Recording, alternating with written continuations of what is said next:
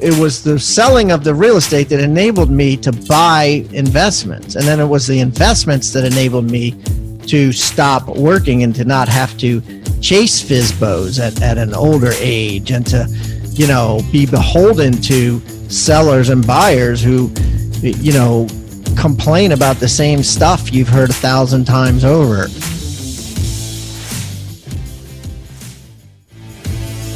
How do most agents who don't have access to the secrets that the top agents in our industry hoard to themselves grow and prosper in today's real estate environment? That's the question. And this podcast is the answer. I'm Pat Hiban, and welcome to Real Estate Rockstars.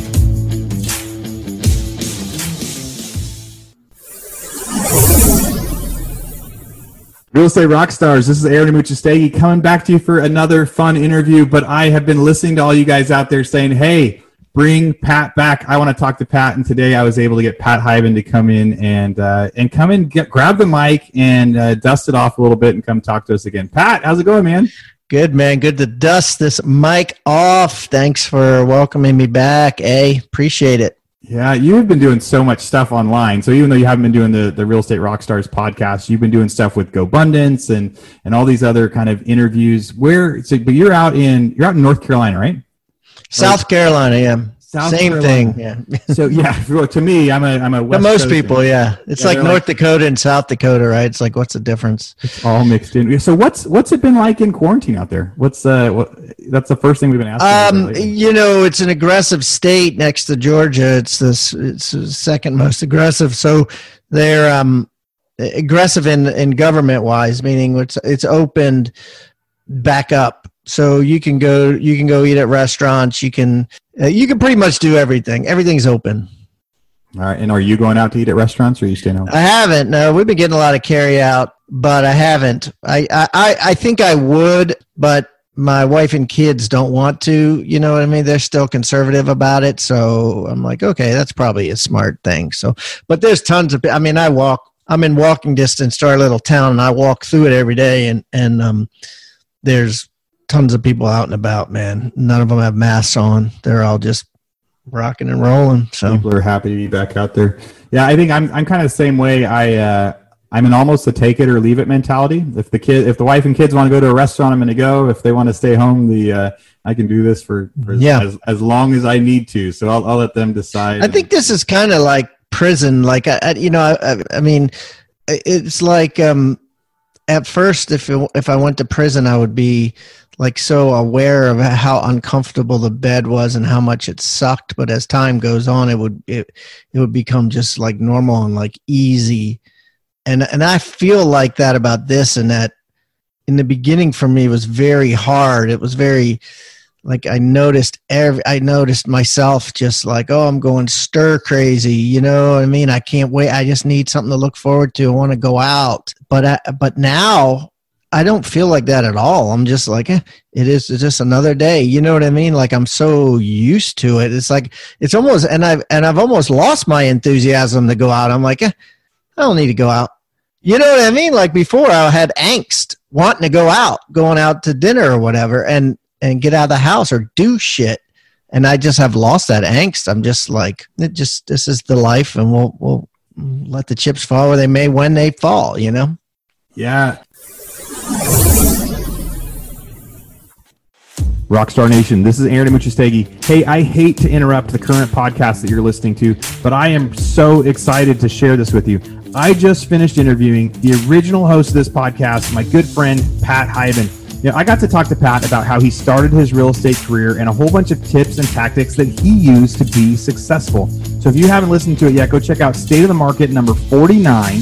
On there, I get to talk to Pat about all those different things. You know, and in there too, he talked a lot about his six steps for seven figures book and training program that he built over the last couple years. And I realize I haven't done a good enough job at reminding all of you lately about all of the resources that we've built for you out there. So if you want to check out Pat's course, we've got like a three minute summary video when you go to it. It includes so many easy to follow tips that you can follow on it like a day to day basis. You can email reminders, all sorts of different things that come with that course.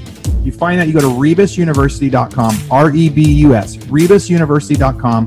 Look at courses. You can find the six steps for seven figures book. And really, there's a whole bunch of other courses in there too. Our normal prices used to be $1,500 or $2,000 a course. These are real deal professional courses. But now uh, during quarantine, a lot of them are priced down to like 90 bucks, 95 bucks. So we've slashed the prices because we know right now is a time for everybody to be focusing on growth and education, especially while they're feeling like they don't have as much to do. And if you go in there and you figure like, like there's a lot of different courses you want, maybe you don't want to buy the a la carte. You can go to futureofrealestatetraining.com and you can get access to all of our different courses for 97 bucks a month. I think there's a discount on there if you go a year, or there's even like a lifetime option that you can pay. You get access to every course we ever put on Rebus University for as long as we have it. So go check out those options, Rebus University or futureofrealestatetraining.com. All right, back to your podcast. Sorry for the interruption.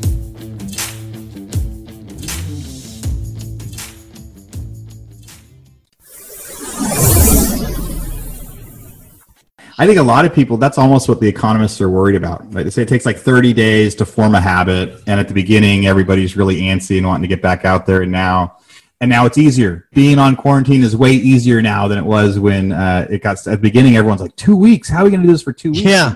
And now every time they add another week, everyone's like, of course they added another week. And they're getting out. you know, and so it's, it's like uh, easy to add it on.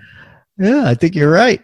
I think you're right. It's funny. So So, yeah. so I don't know what that means. I think it, it means everyone's going to be, and I don't want to use the word lazy. I, everyone's going to be more zen or more laid back or more relaxed. I think because, uh, like my kids are living with me now. They're 23 and 25. They've been here almost three months now.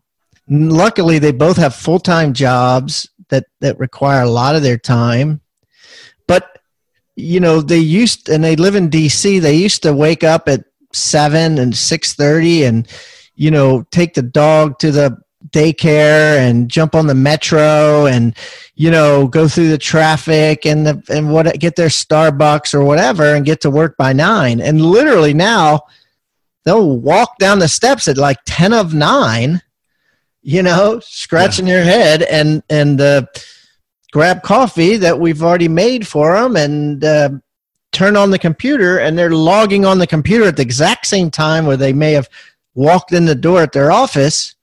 And the same amount of work is coming out of them but they're just you know they're sleeping an extra two hours or or they're or you know what i mean? They're they're start they're starting their day. There's so much less stress at least in the morning i think you know? It's it's fascinating what's happening It is fascinating. I t- was telling my wife, and it, the, you know, when you can not think about all the worries of it and just realize that like this is a historical moment. Like I'm a historical, I'm a history buff. I love like looking back to like, oh, I wonder what it was like back then, and remembering to just pay attention right now and look around in awe and wonder and be like, wow, this is wild. Like the way that this person is reacting is strange, and this person is reacting totally different, and and uh, and it'll be some lifestyle changes for sure. They're, you know, I, I, I really, yeah, I mean, people are starting to really believe, and I do think it's true that working out of the house is is better for your mental health and for your you know physical. I mean, it's just less stress, basically. You know what I mean? It's just, I don't know. It's interesting.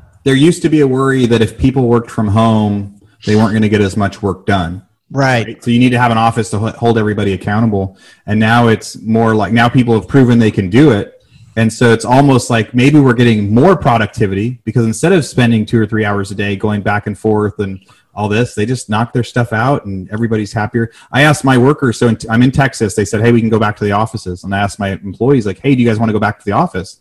And all of them said, no. We would much Oh, rather. oh, really? Yeah. They all said they'd rather stay home right now. They're What are you going to do with the office space? Yeah, I got rid of it. You got rid of it already. Yeah, so right when this started, I actually had uh, I, I was set up to where it, they put shelter in place in Texas. I had the end of a month to month on three different offices, and I just had our guys go grab a U-Haul that day, move everything out to a storage unit because I was I was like a chicken little that was like, hey, this could end up really bad. Let's just move everything out of our offices so we don't have to pay rent for the next two months. And so now I could go get those spots back. And I said, hey, do you guys want your spots back? And they said no. So yeah, I think I'll we'll we'll let everybody work from home for a while. They're doing a fine job, and if they're happier this way, it's it's less expensive for us than having office space, and they're happier.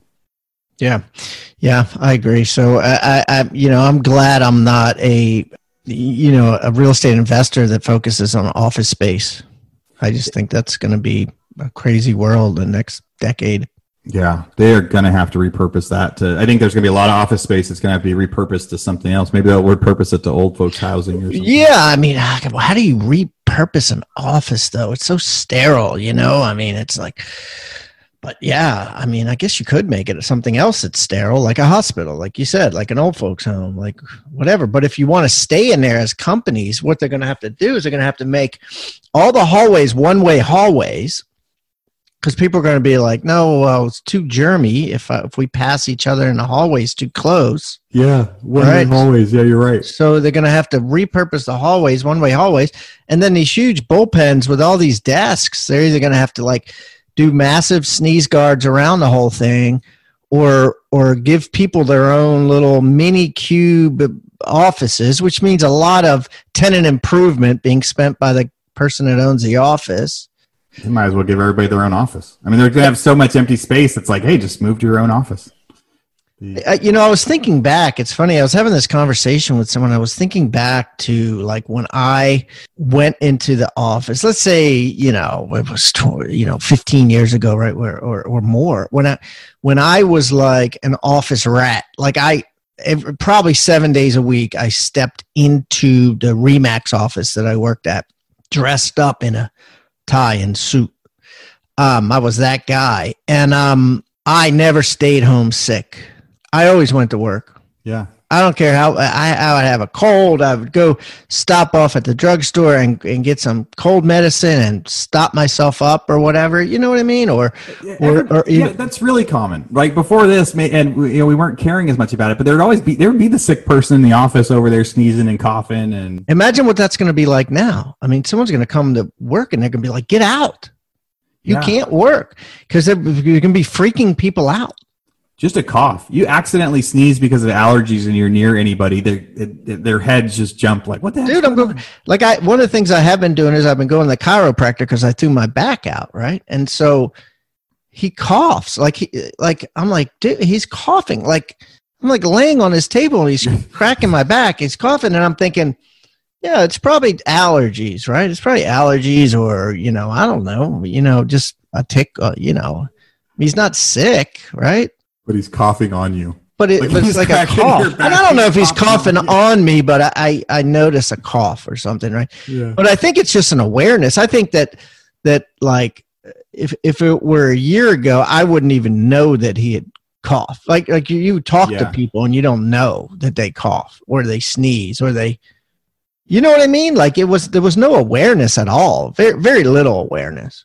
Yeah, no, you're right. Every we're all so, so self-centered people, humans in general. So it's like if somebody was sick or coughing, we didn't notice, but now, now, yeah, now it's actually like a fear. Like somebody hears, and, yeah, unless they were like, oh, the snot was coming out of their nose, and they were like coughing, and you were like, oh, I don't want to catch your cold. You just didn't notice. What about retail businesses? So we had so office. So you actually like uh, your solution of like one way hallways and stuff like that. So I was like, yeah. So realistically it would be a pain in the butt, but these offices can reopen and they could probably, you know, spread people out. And then there's retail. So we, you and I have some friends that own some retail centers and the, and they've talked about like no rent for a year, you know, restaurants that are getting shut down. What do you think about the future of retail? You think those places will come back? They're gonna, yeah. Uh, you know, the the existing places may not, but they'll be replaced. Like where where it's going, and again, it's kind of like pushing us into the future. But you know how the Amazon Go stores work with the facial recognition, where you just do you know how that works? No. So seen that. So Amazon Go has a store in Seattle, and and basically you go in and it recognizes your face or or you swipe a card or you I don't know how it works right you sign into your Amazon account or whatever and um, it gets it gets a picture of you so it has facial recognition just like the you know, like um, global entry or whatever when you're traveling, and they take a picture of you, and then and then whenever you pick something up off the store, it adds it to your app or to your Amazon. You pick you pick something up off the shelf and it recognizes your face. Literally, you can put it back on the shelf and it'll recognize your face. There's like so many cameras, it's not even funny. There's like a thousand cameras in this store, and then there's no cashiers and then you just walk out. When you're done, you just walk out and it shows up on your Amazon account. So that that already exists, right? There's one store like that. Now, now I talked to a guy the other day. The technology is out there for that to be implemented in like 7-Elevens and Sheetz's and and and, and stores like that, like you know, ba- basically gas station type stores. And so what'll happen is you'll see some of these companies that have these, you know, stores, right? That that you go to these stores you go to buy Gatorade or water or gasoline or you know chips while you're driving your car go out of business. They'll be like oh yeah we can't we can't handle it. You know we're going to shut down 50 7-elevens let's say. But instead of 7-eleven going back in someone will go back to that landlord and say you know 7-eleven was paying you you know 20 grand a month. We're going to pay you eight and the landlord's going to be like okay that's the market. And then we're going to take our savings and we're going to retrofit this store with a thousand cameras and set up this technology. And uh, we're not going to have any employees. And it's going to make their profit margin so much better. You know what i mean? Because because they got up because yeah. the money that they're saving on the rent and and for the building they're just spending it on technology and then the entire cost of staff and employees is zero that is, I, I think that's a, a really cool concept to think about. Like you're, it's a way that the, st- the stores could actually, the retail place could save money by doing it that way, but they could also say, hey, this is for your health, right? We actually have a way. You come in, there's no waiting in line, you grab your stuff, you walk out, it automatically charges you because it knows what you're grabbing off and on the line. There has been so much stuff that really advanced technology, let's say like 10 years over this last few weeks. Like Zoom is worth more than all the airlines combined right now. You know the the zoom is Just like crazy right? But and is it really worth more you know but right this week as far as the stocks will tell you is yeah the company zoom is worth more than all the airlines. And you're like but they've actually got like planes and things like that. And and you know the you know so many meetings on zoom and technology it forced everybody to learn them Rockstar Nation, this is Aaron Amuchastegui. Hey, I hate to interrupt the current podcast that you're listening to, but I am so excited to share this with you. I just finished interviewing the original host of this podcast, my good friend Pat Hiban. You know, I got to talk to Pat about how he started his real estate career and a whole bunch of tips and tactics that he used to be successful. So if you haven't listened to it yet, go check out State of the Market number 49. On there, I get to talk to Pat about all those different things. You know, and in there too, he talked a lot about his six steps for seven figures book and training program that he built over the last couple years. And I realize I haven't done a good enough job at reminding all of you lately about all of the resources that we've built for you out there. So if you want to check out Pat's course, we've got like a three minute summary video when you go to it. It includes so many easy to follow tips that you can follow on it like a day to day basis. You get email reminders, all sorts of different things that come with that course. You find that you go to rebusuniversity.com, R E B U S, rebusuniversity.com look at courses. You can find the Six Steps for Seven Figures book. And really, there's a whole bunch of other courses in there too. Our normal prices used to be $1,500 or $2,000 a course. These are real deal professional courses. But now, uh, during quarantine, a lot of them are priced down to like 90 bucks, 95 bucks. So we've slashed the prices because we know right now is a time for everybody to be focusing on growth and education, especially while they're feeling like they don't have as much to do. And if you go in there and you figure like, like there's a lot of different courses you want, maybe you don't want to buy the a la carte. You can go to futureofrealestatetraining.com and you can get access to all of our different courses for 97 bucks a month. I think there's a discount on there if you go a year, or there's even like a lifetime option that you can pay to get access to every course we ever put on Rebus University for as long as we have it. So go check out those options, Rebus University or futureofrealestatetraining.com. All right, back to your podcast. Sorry for the interruption.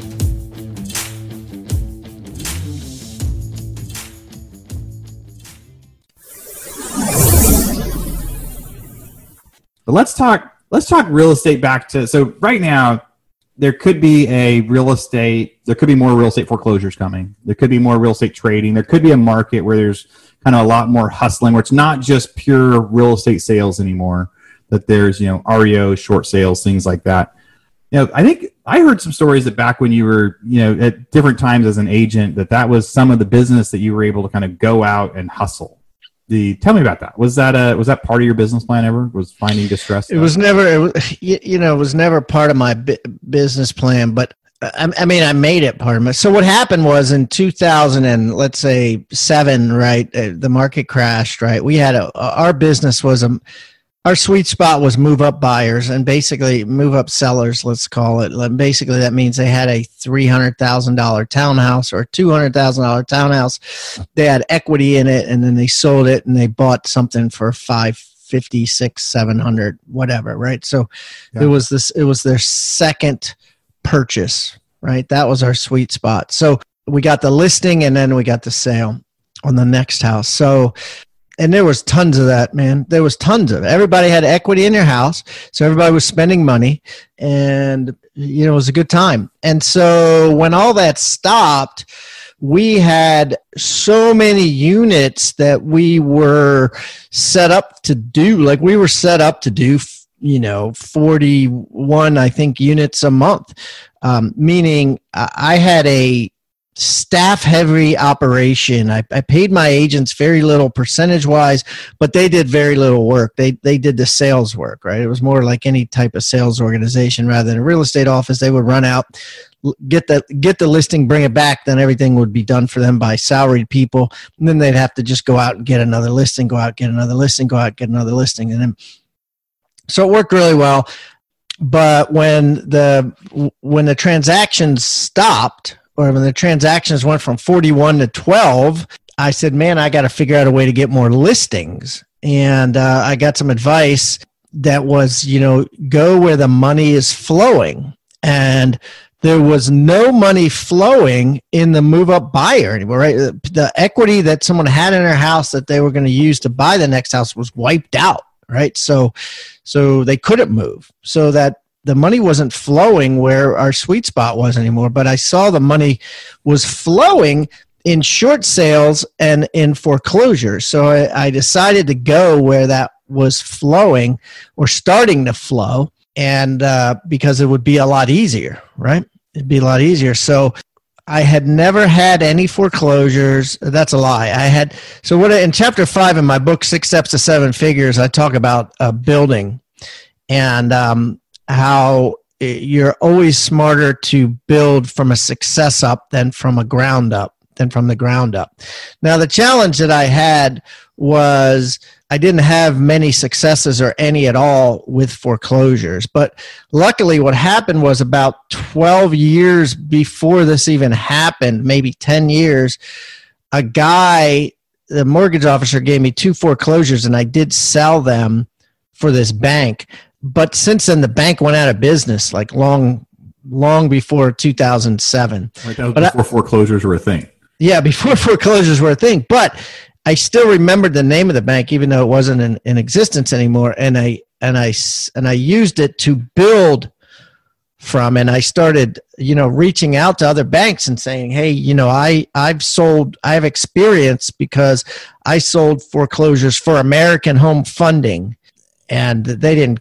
you know really look that up to see if it was still in business anymore and then I just started asking around, like who do who do you know that that's in charge of foreclosures? And I asked like appraisers, and I asked just everybody that I met, and I don't even know how I got this lead. I, I it's probably in the book, but I can't even remember now. But but somehow I met somebody, and I was like.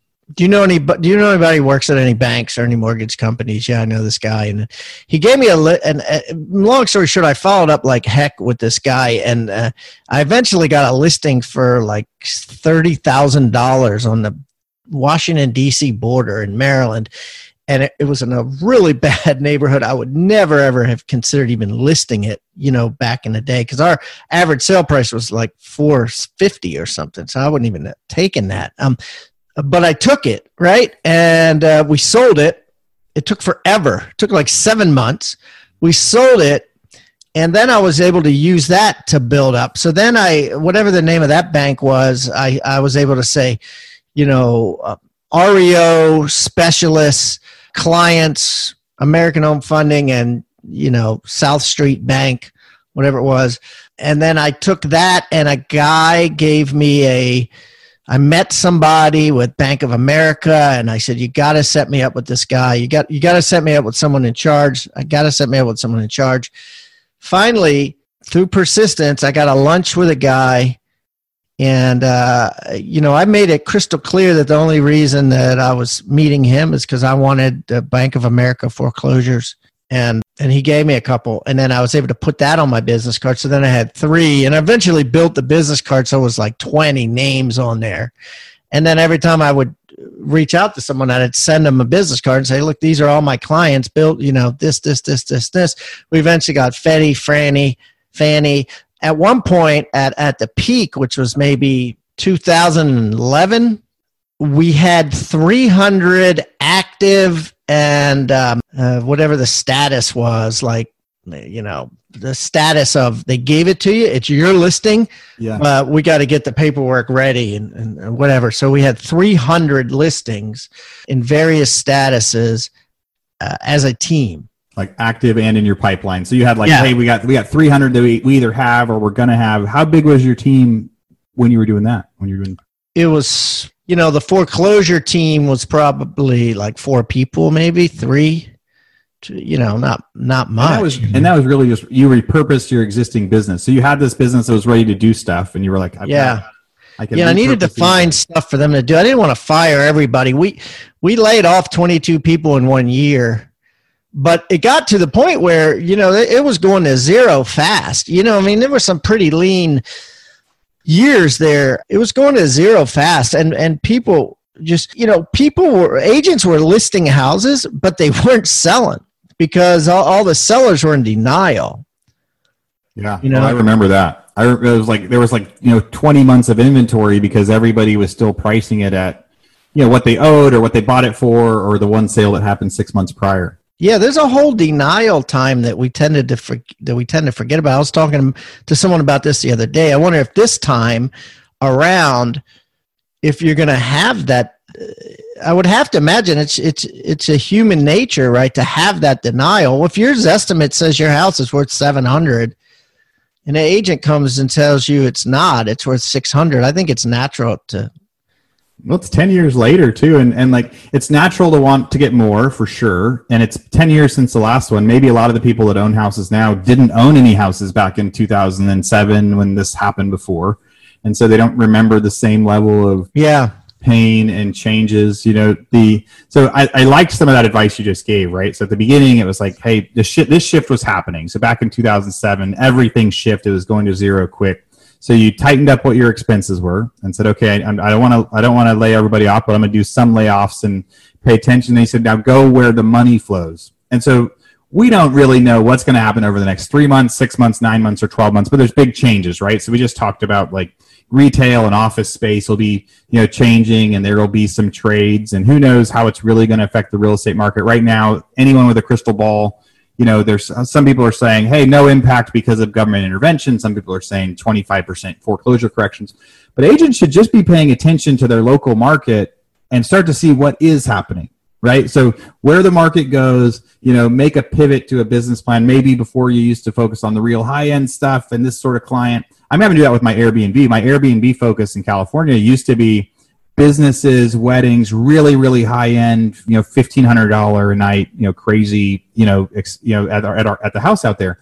And now it's transitioned to the marketing to be you know families that are looking to get away out of the city and just have a nice place to relax. And the the quality is different the marketing is different and it's saying hey i'm taking this asset but changing the marketing. So agents you know look where the money is and then not be afraid to like the thing that you said it was like don't build from ground zero like get a little bit of a success and then build Yeah. from that success and build up success. build up build up doesn't matter if you're for a real estate agent it could be like you sell a house to a teacher well that that should be a success and then you build from there you you be you're like hey can you you know post a brochure of the listing in your in, in your lunchroom your teacher's room or can i bring donuts to the teachers or you know how can i you know volunteer at the school and then when you meet another teacher say oh i bought i, I sold sally a house. Oh really? You sold sally a house? And then you know then as soon as you sell that second teacher then you'd be like i sold sally and i sold margaret a house. You know oh really? You did? I did that with cops. I probably sold 30 cops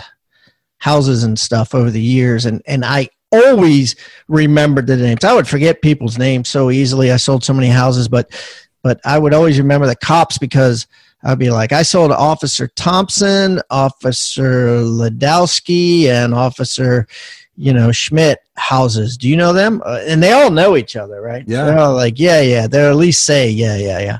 And it just made it so much easier for them to use me, right? they were like, drop names they don't even know, and they're like, yeah, yeah, right, yeah. And that, that it was instant credibility for me. So, you know, you, you gotta, you gotta think like that. Right, being the specialist in whatever you are, right? So you became an REO specialist by doing one after another, but you could have been a. I've got a guy that's a military relocation specialist, right, for this one community. But that was what he did a couple of them, and then he if he another. doesn't, yeah, if he doesn't, um, if he doesn't utilize that, and do it in neighborhoods too, be like, do you know the Simpsons? I sold their house, you know, or do even if you didn't sell their house, if you're like, hey, do you know the Rutherfords down the street? You know, they, he plays soccer with my son. Their son plays soccer with my. son. Yeah, you should always be pointing out the commonality of of people like them that you work with. Absolutely.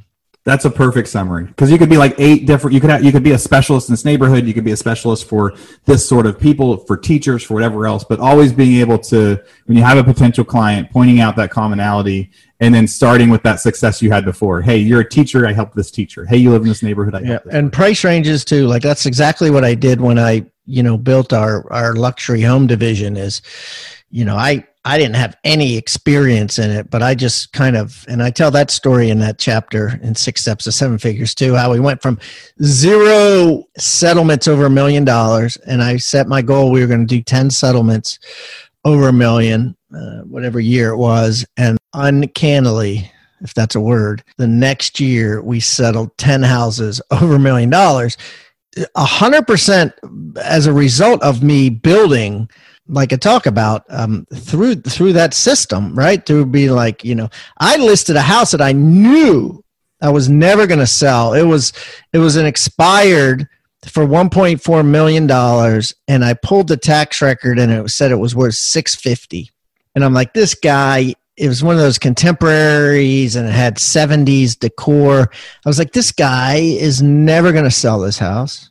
But I wanted the listing because I wanted to build on a success in people's minds. So I could go to the next appointment and be like, yeah, I got a listing over a million dollars, and here's the brochure on it, and here's the, and they're not going to say, oh, you know, that's overpriced, it's never going to sell. They didn't care.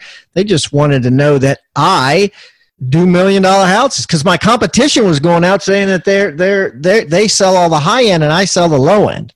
Yeah, you talk about that six steps book. I know we only have a couple more minutes, and the but you know when we look at that, there we actually have a whole whole course inside you know inside Rebus. You could find it on Hiban Digital. It's about your six steps book, right? So you took your book and then you built this whole course out over it, and your steps. It, you know, it's it was kind of like saying like you're the guy to show them how to get to a million you know and your step one was setting goals and affirmations. Your step two was track it that which is measured will grow.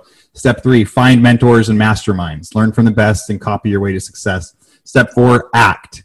You know step five build on it like you just talked about. Like so first it's getting there then building on it.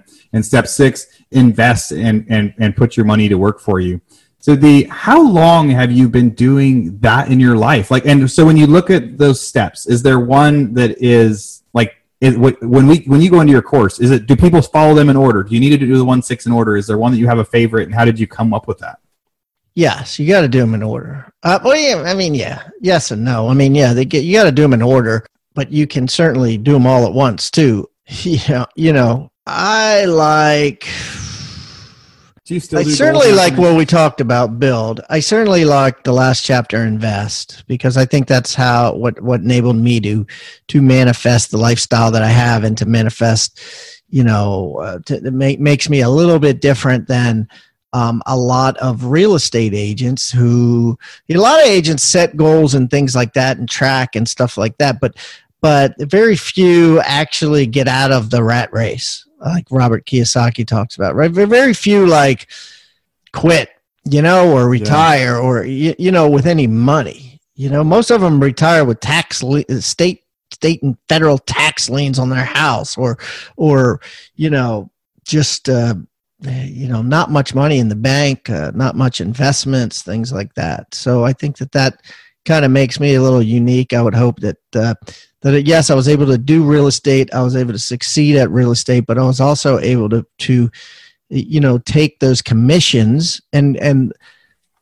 reality is I would have never been able to buy my any houses or any forms of real estate if I didn't use real estate commissions from sales to do it. I didn't have another job.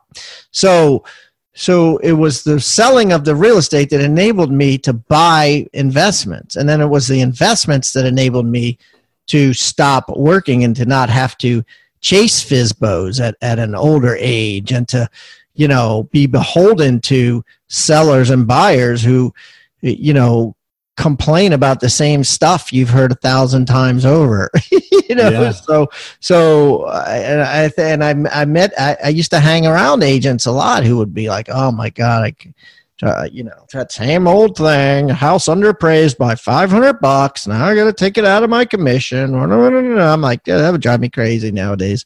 But um anyway so it's an, it's interesting.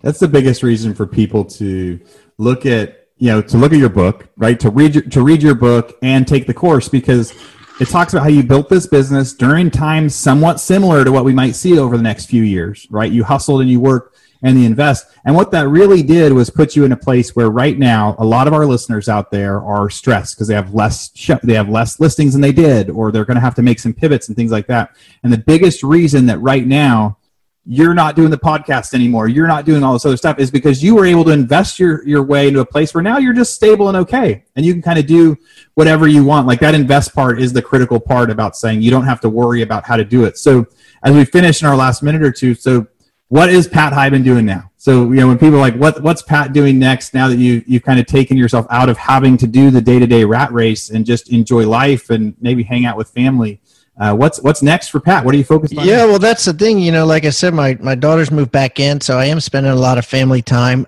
And and GoBundance has taken a shift. We used to be an event focused company where we would have events, and then in the meantime, we'd have you know a, a little Facebook group or whatever where people right, would throw out ideas. And now it's become a Zoom company. I mean, we're having uh, meetings every night. I'm moderating a lot of meetings. I moderated a meeting last night with Dave Asprey from Bulletproof Coffee. I'm, I'm moderating a meeting today with Codie Sanchez from Entourage Effect Capital, who's talking about you know how to how to fire people in this crucial time, how to uh, what cuts you need to make, how to make them, you know, and and so it's it's created a life a different model altogether. We're not in we're not really an events company anymore. We're kind of like an online learning company, and our Facebook group has like exploded with, with, with like 20 times as much conversation. So, so I think that actually I'm spending a lot more time on that than I was six months ago for sure. But,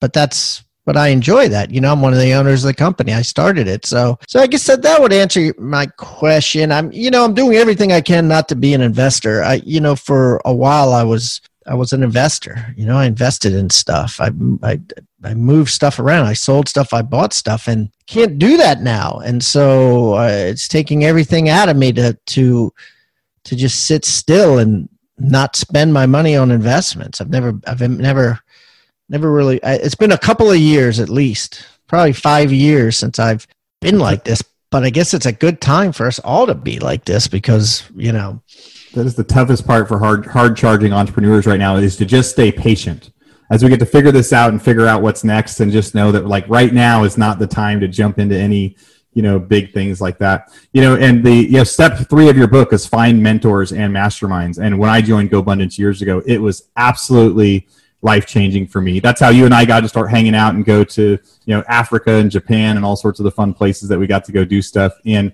And you're right. Right now, the online experience for that is we're getting so much value and interaction on a daily basis with everybody of like, hey, this is a problem I'm having. How can we work together? I feel bad for the people that aren't in a mastermind because I feel like so much more prepared getting to talk to, you know, so many guys every night about like, what are you going through? What am I going through? And right now we're even have like sometimes we get guests are getting on some of the calls and like, you know, people not, it's not all members right now. I think there's different times when people are getting on there. But if, if any of you guys want to know more about GoBundance. I mean, you can go to the website. You can go, you know, message Pat on, on online or find me online on, on Instagram or Facebook or any of those places. It is a, a great time to be looking at mastermind options when you're trying to think about what is next in uh, in life, and just finding people like you that are trying to focus on on solutions. You know, because it's the true answer. So you talk to 20 people and you take the average of those answers, you're going to find what your answer should be. If you only talk to one or two people and get some advice, you might be getting the wrong advice. So uh, opening that up. So Pat, if somebody wants to get a hold of you, what's the best way they should reach out to you? Yeah, well, I'm, I'm lucky, right? Um, you know, there's, there's not a lot of Hibans. Uh, so it's kind of like a Muchastegui, right? H I B A N. You could just find me online. Just, just type my name in. I'm easy to find. I'm on Facebook. Instagram, everything pretty much. So that's this. Or go to gobundance.com.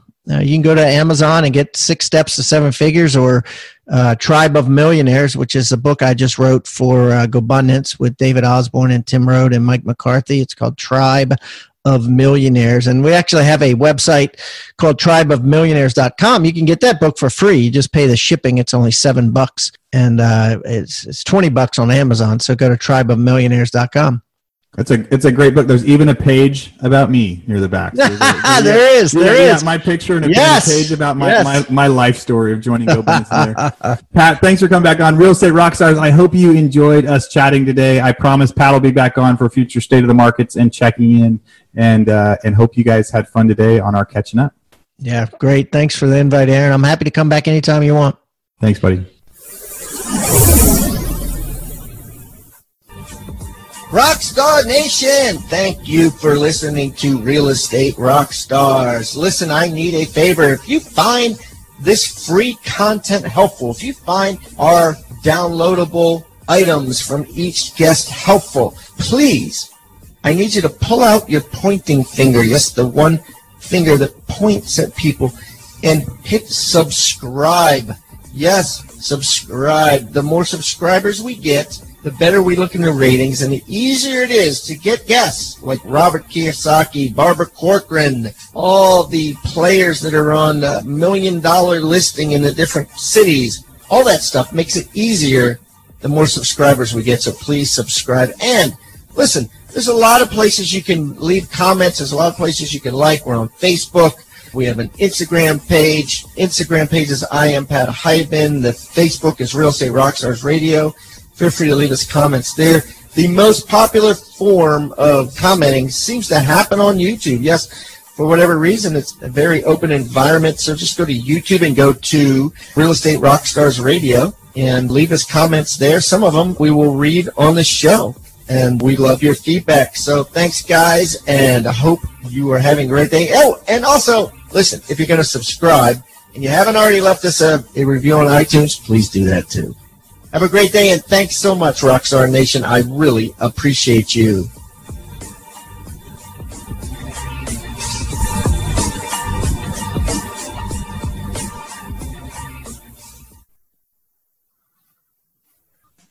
This podcast is a part of the C Suite Radio Network. For more top business podcasts, visit c-suiteradio.com.